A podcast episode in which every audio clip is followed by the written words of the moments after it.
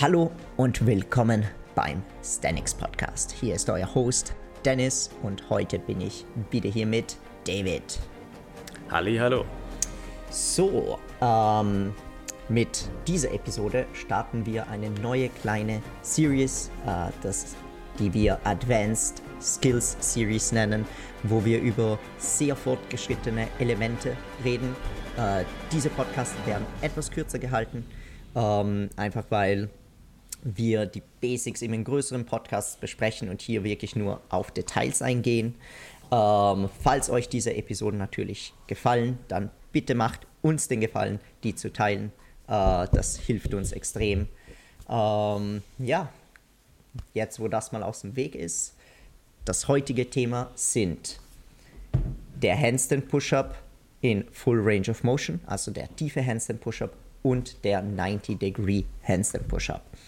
Äh, natürlich, bevor ihr euch diese Episode anhört, geht zurück. Wir haben eine Episode über den Handstand und wir haben eine Episode über den Hand Handstand Push-Up. Die müssen, die müssen euch ähm, klar sein, also wie man Handstand lernt, wie man Handstand Push-Up lernt. Sonst fängt ihr mit dieser Episode gar nichts an. Und genau, ich würde sagen, wir fangen bei unserem fiktiven Kunden an. Der hat seinen ersten Handstand Push-Up am Boden gelernt und jetzt will er den Full Range of Motion Handstand Push-Up lernen. Wie ist die Vorgehensweise? Wie bringen wir diesen Skill unserem Kunden bei, David?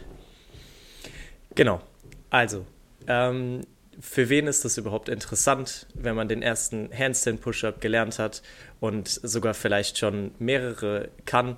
Ähm, dann ist es erstmal wichtig, dass man seine Pike Push-Ups oder V-Push-Ups ähm, dass man die auch schon mal auf die Parallels upgradet, also dass man sich höhere Parallels nimmt und dann auch die Füße erhöht und dann eben mehrere Wiederholungen davon machen kann, beziehungsweise auch die mit Zusatzgewicht machen kann, um eine starke äh, Overhead äh, Base zu haben. Man auch denkbar wäre es, eine starke Military Press zu haben. Also die beiden Übungen ähm, trainieren im Prinzip dieselbe Muskelgruppe. Und wenn man diese Base ausgebaut hat, äh, dann kann man langsam daran denken, Full Range of Motion Handstand Push-Up negative zu machen, äh, beziehungsweise vorher sollte man sich, äh, wenn man nur die Handstände am Boden gemacht hat, ähm, auch einige Handstände einfach mal auf Parallels gemacht haben, weil das ist am Anfang eine größere Umgewöhnung, äh, darauf zu balancieren. Wenn das allerdings klappt, dann kann man die, dann sind die Negativen denkbar und da könnte man dann zum Beispiel sechs Sekunden Negative machen, dann einfach aus der Wiederholung rausgehen ähm, und das Ganze wäre zum Beispiel zweimal die Woche in einem 4x1 denkbar, natürlich immer ergänzt von äh, Overhead Press beziehungsweise von Pike Push-Ups. Genau, also was wir sehr, sehr gerne mit unseren Kunden machen, ist, wenn sie anfangen, ihre erste Handstände zu stehen und die ersten Handstand Push-Up Negative am Boden zu machen, die für viele einfacher sind am Anfang, äh, einfach weil die Range of Motion kleiner ist und man am Parallels äh, tendenziell etwas mehr Trizeps, also etwas Trizepslastiger arbeitet äh, und man die Balance zum Teil neu lernen muss schauen wir, dass die Pike Push-Up Arbeit schon sehr früh anfängt. Also schon bevor unser Kunde einen ersten Handstand Push-Up machen kann, wie in dem letzten Podcast besprochen, arbeiten wir an der vollen Range of Motion, an Parallels die meiste Zeit, ähm, mit Pike Push-Ups. Das heißt, er kennt diese Range of Motion schon. Und wenn er die ersten, den ersten und am besten zwei saubere Handstand Push-Ups hinbekommt, dann ist er eigentlich schon bereit, die volle Range of Motion in der negativen zu machen. Natürlich, wenn ich äh, diese Range of Motion noch nie, äh, noch nie der Kraft reingegeben habe, werde ich auf die Schnauze fallen. Und das will ich absolut gar nicht haben. Ähm, das heißt, unser Kunde lernt langsam an Parallels zu balancieren. Er hat schon lange Pike Push-Ups in der vollen Range of Motion gemacht. Er kann schon zwei Handstand Push-Ups, äh, die gut aussehen und nicht kompensiert sind. Jetzt ist er langsam bereit, immer mehr diese tiefe Range of Motion ähm, zu explorieren.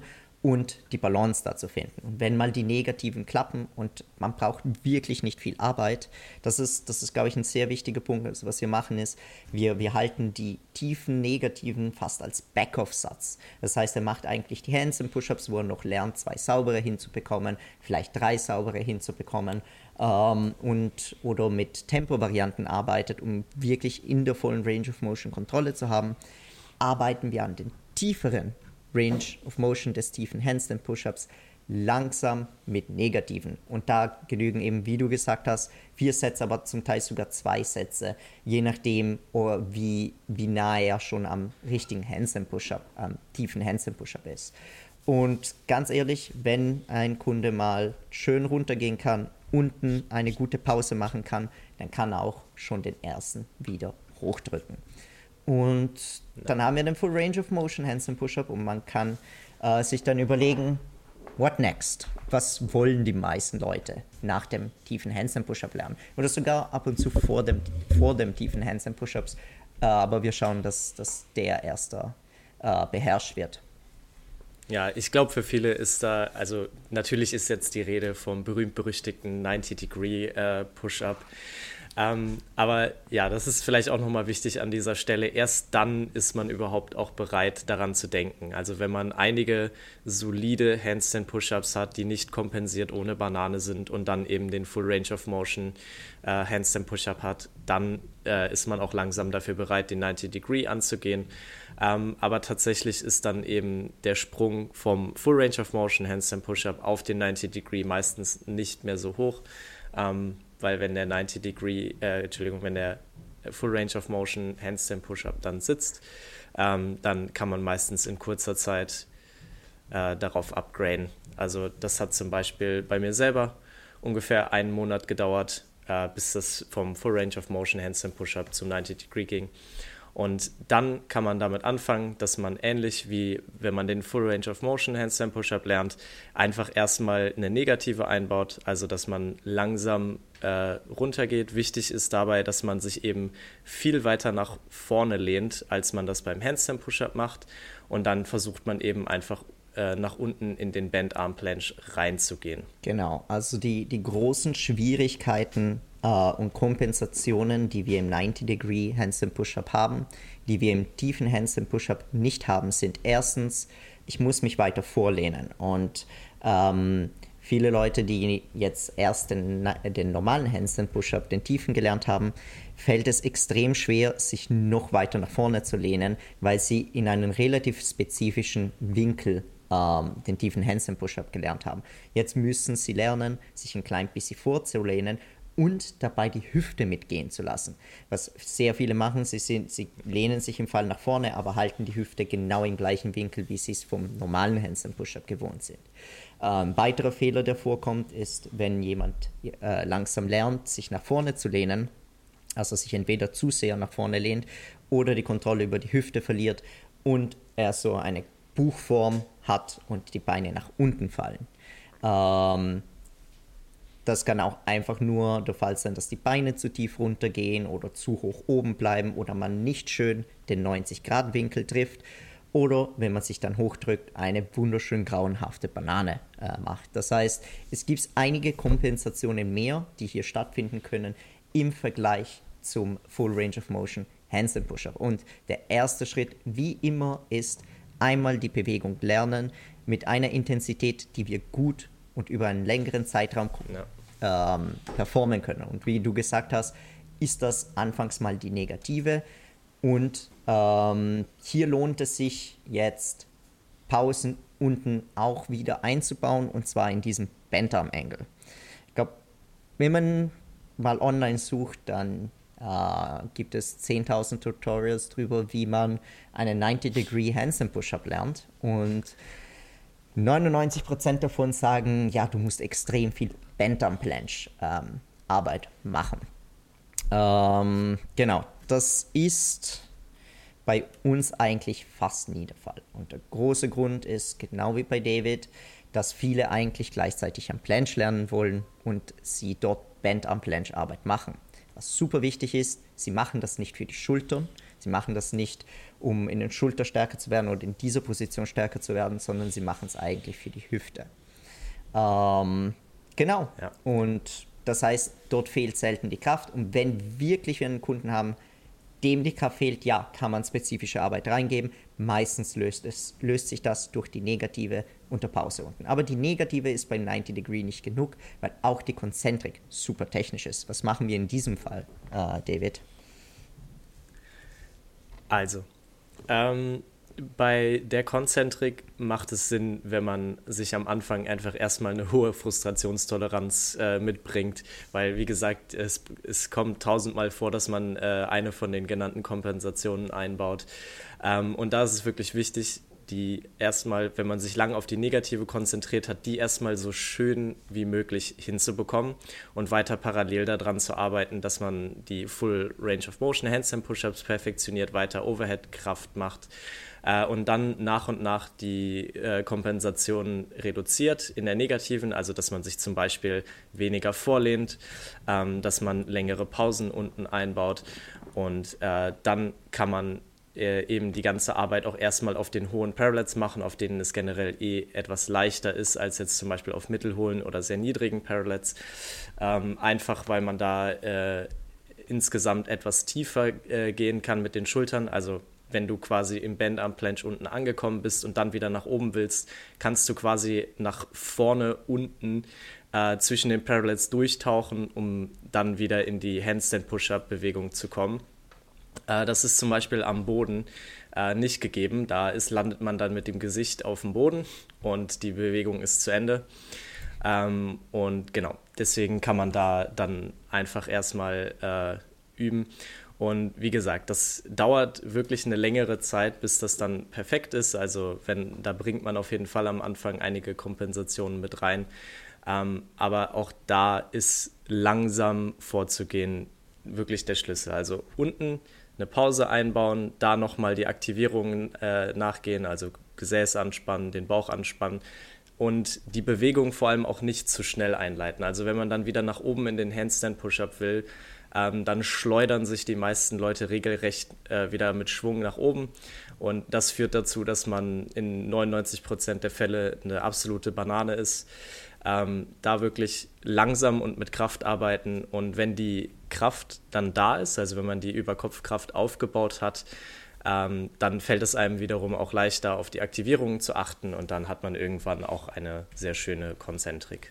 Genau, also ähm, eine Sache, die wir hier zum Beispiel viel machen äh, im Vergleich zu, wenn man den Handstand Push-Up und den Full Range of Motion Handstand Push-Up äh, lernt, ist wirklich getrennt die negative und getrennt die Konzentrik zu lernen, damit man wirklich lernt, aus diesen äh, Bend am Planche zu starten und sich hochzudrücken. Und wie David es genau gesagt hat, man verwendet die, äh, sehr hohe Parallels anfangs. Genau aus diesem Grund, dass man untertauchen kann und eigentlich danach fast einen normalen Full Range of Motion Handstand Push-Up draus machen kann. Und das ist eine wichtige Unterscheidung, äh, die nie gemacht wird. Wie viel einfacher es ist, an tiefen ähm, Parallels den zu lernen und erst danach an, ähm, äh, an, also an hohen Parallels das erste zu lernen und danach an tiefen, weil wir viel mehr Kraft verwenden müssen, um uns hochzudrücken und uns nicht einfach queer stellen können und danach einen tiefen Handstand Push-Up machen kann. Ähm, das ist dann eigentlich der nächste Schritt, nachdem man die Konzentrik gut gelernt hat, die Negative gut gelernt hat, dann bringt man das alles zusammen, macht die ersten 90-Degree Handstand Push-Ups an tiefen Parallels und wenn die extrem solide sind, kann man immer weniger untertauchen und danach mal versuchen, es auf tiefen Parallels zu machen. Und genau. das ist die ganze Magie. Ja, ansonsten, äh, wenn man den 90 Degree dann erreicht hat, ähm, die meisten Leute fangen dann an, mit der Übung noch ein bisschen Spaß zu haben und zum Beispiel super tiefe 90 Degree Handstand Push-Ups zu machen, äh, sogenannte Elevator. 90 äh, Degrees, wo man dann äh, schon fast in ein Hefesto runtergeht und sich dann von unten äh, hochdrückt äh, oder eben einige mehr, also dass man dann halt ähm, zwei, drei 90 Degree äh, Handstand Push-Ups äh, machen kann. Ähm, aber danach wird die Übung für die meisten Leute eigentlich schon äh, eher uninteressant und sie fokussieren sich dann äh, auf andere Sachen. Und ja, dann könnte man, wäre auch noch denkbar, dass man zum Beispiel mit Weighted äh, Full Range of Motion Handstand Push-Ups anfängt, um da wirklich noch äh, weiter die Überkopfkraft aufzubauen. Ähm, ja, aber anekdotisch, wie war es bei dir mit dem 90 Degree? Wie hast du den damals gelernt? Hm. Ich habe ihn einfach gemacht. Also ich konnte viele Handstand Push-Ups tiefe und ich habe einfach mal 90 Degree probiert äh, habe ihn ziemlich kompensiert immer in so einer Buchform und mich mit den Beinen hochgeschmissen.